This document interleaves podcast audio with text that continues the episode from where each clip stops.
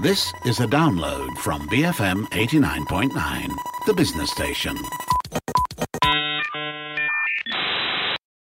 Good afternoon, this is Front Row on The Bigger Picture and I'm Juliet Jacobs. That day I was sketching on the street is Ong Hieng Fuong's debut solo exhibition and is described as a display of his conversations with observed moments of life. So his works have been rendered in a variety of mediums, from vibrant poster colours to elaborate woodcuts, and he's going to join me now to share more. Welcome Hieng, how are you today?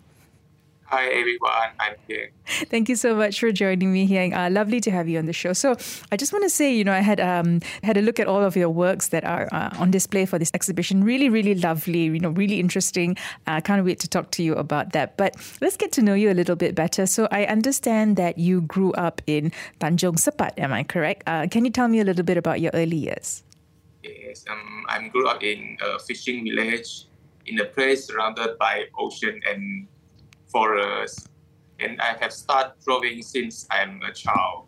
And I think I will draw on the back of an old calendar or any piece of blank paper when I'm a child. And I draw the lorries on the road, the cats and dogs, my grandpa's farms, everything that around me. So until I'm 13 years old, then I left Tanjung Sepat and go to Klang for my secondary school studies. So after I graduated from the secondary school, I went to Kuala Lumpur for my diploma studies. Then I start my urban city life from 19 years old. Okay, but I'm very curious to know what actually got you interested in visual arts in the first place. Why were you so interested in drawing those lorries and cats and dogs and all of those sorts of things? I think actually the process of doing visual art is quite boring, I think. But when I was doing the art, I found myself getting into another world, a world that only belonged to me, where I can control everything. And I always feel that I want to draw and sketch everything in my mind into a piece of drawing paper. Whatever I see, buildings or people or anything I imagine, I just want to record that. I feel these memories will belong to me forever. Okay, so it was quite a personal sort of experience for you then. Interesting. And did you have any mentors? Did you have anyone you looked up to? How did you nurture this interest in art? I think when I was a kid, I'm just interested in looking at anything related to image. Then I feel dizzy when I look at the text. I think maybe the kid's storybook nurtured my interest in art.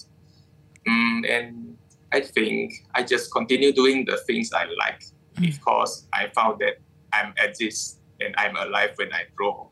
I didn't have any mentor when I was a kid, but I do appreciate that and feel grateful to my mom for her support and encouragement along the way. She just let me to draw. And I do not have any specific mentor now, but I did meet different people at different stages in my life. And they help me and guide me. Okay, and I'm just so curious how your artwork has changed. So your earliest artworks, you said, like things that you observed, right? The lorries, the cats, the dogs. What were some of your other works like? Were there any artists whose work that you had seen who influenced the way you drew and your approach to art? I think my earliest artwork are full of details, but the techniques are not really mature enough, and I won't be interested in a particular artist for a long time. And I will focus more on a certain theme and style of artwork and look at these artists who work well on that drawing style. Example, that theme that I like are the Japanese traditional woodcut, which name ukiyo-e, and Chinese traditional painting. Another one is the Indian miniature art, which the artwork are small scale but highly detailed paintings. Okay, yeah, and definitely looking at your work, I can see where that influence comes into play because your works, today are also very, very detailed. And, in terms of your artworks as well, do you find yourself, focusing on particular themes, at all? And if so, what are these themes that interest you? I think I would focus more on the normal people's daily life, the things they do, the stuff around their daily life. they are from my life. Every single moment that touched me, like the Japanese ukiyo-e master Hokusai, depict the normal people daily life in an exaggerated way. Mm. Okay. So it's basically your observations of whatever's going on around you. Those are the things that interest you. Yes. Okay, excellent. And I'm always curious to know about the process, how you actually go about creating your artwork. So can you explain your process to me, from discovering, from your inspiration to planning your design and to finally creating that artwork? Actually, I didn't really plan how to do the artwork. I have some imagination in my mind is incomplete. And I never draft, and I will usually start from a corner. And as the moment I start drawing, there are more and more images, thoughts, feelings pop up in my mind. Then I just follow the flow in my mind to complete the artwork. Okay. All right. So very instinctive lah. It's just you just follow whatever you're feeling in that sense. Yes. Excellent. And, when you're creating these artworks, does it feel like it's a cathartic experience for you, when you're doing all of that? Yes, for me, yes. It's a way to escape from the cruel real life. Life is hard. A lot of things happen every day. Yeah. So I transfer my mood into a blank paper. Okay. All right. I got you there. And I know that you're currently pursuing your degree in fine arts, actually at the China Central Academy of Fine Arts in Beijing, right? But because of the pandemic, you haven't been able to return to China. What's happening there? What's happening with your education? Yes, I'm still not able to return to Beijing to continue my studies due to the pandemic situation in China. Probably need to wait till there are further notice lah. But I think that I didn't expect that I would stuck in my hometown for more than 2 years because of the pandemic. Although I feel frustrated at the beginning of the pandemic, but life still has to go on. Mm-hmm. So, and I think, from what I understand, you made very good use of the time that you were here in Malaysia. So you finished a 6-month residency at Rimbun Dahan, I think back, was it last year? Can you tell me a little bit about that? Yes. It was a very lucky that I got a chance to join the residency at Rimbun Dahan, especially the owner of Rimbun Dahan. They are so welcoming and treat me so well. I guess the deepest feeling was the time flies in Rimbun Dahan.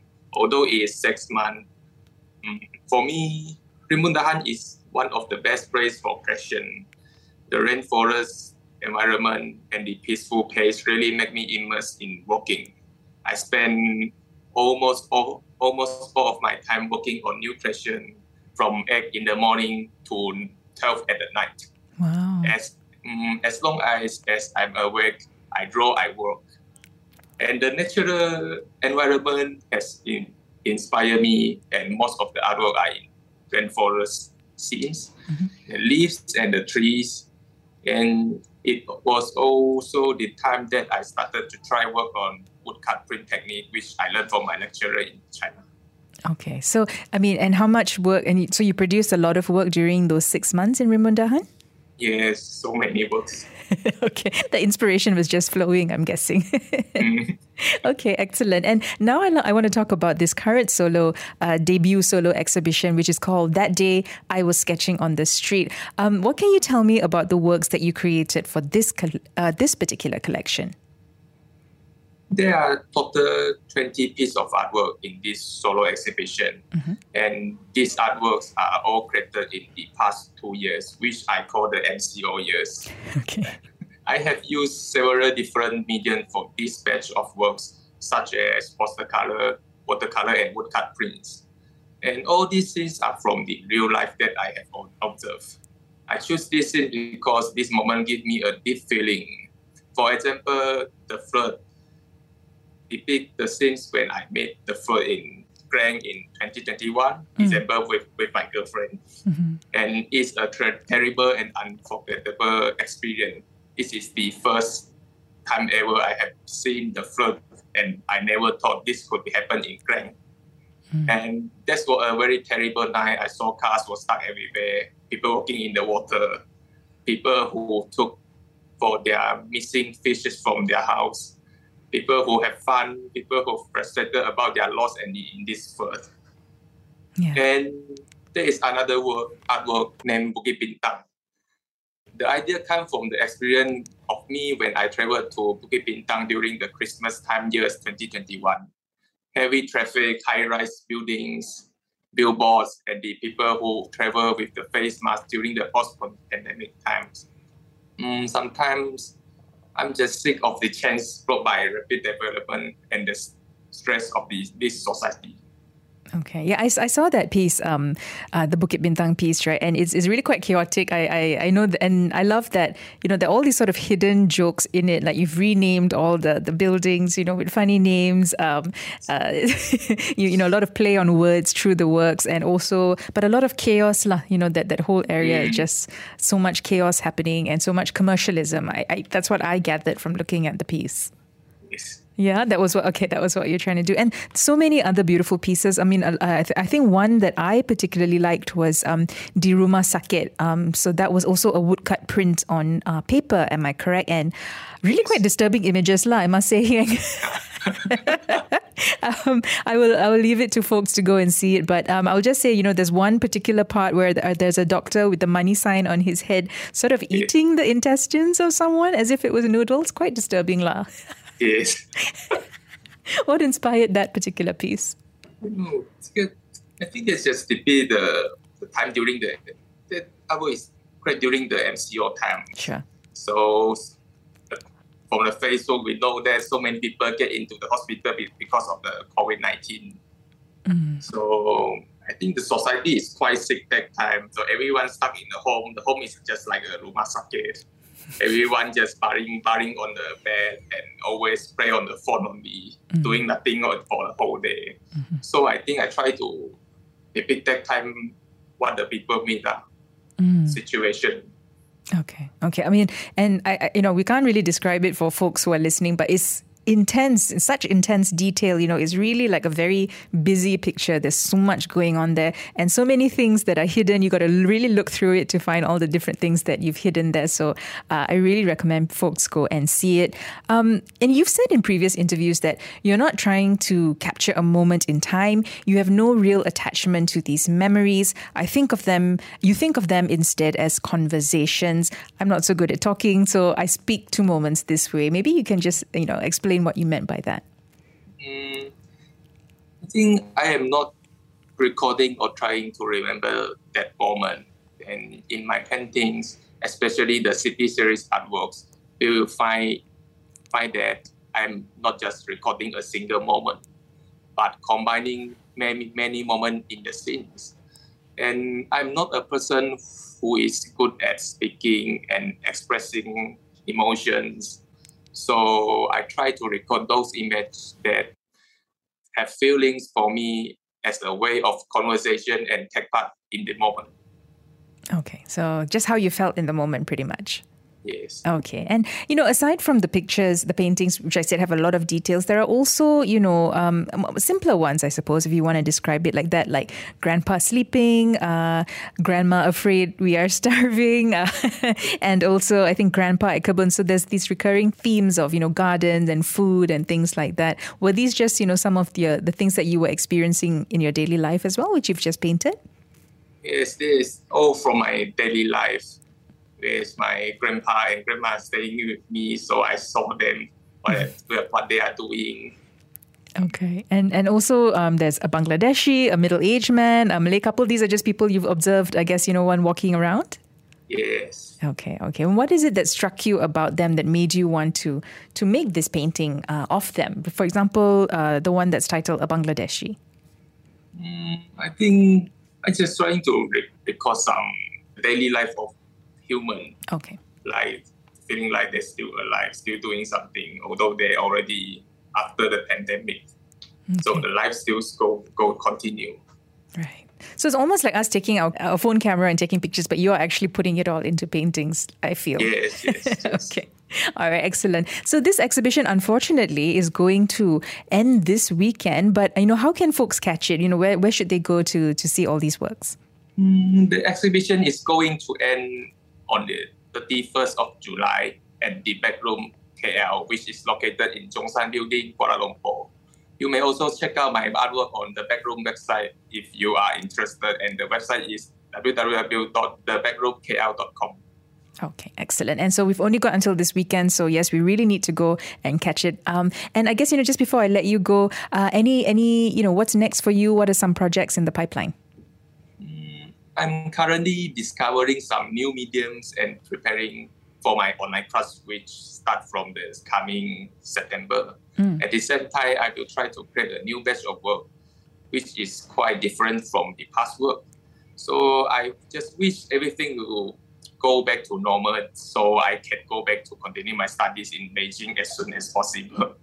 In the case that I still have to stay in Malaysia for these few years, I guess I will finish my online classes and focus on my art question.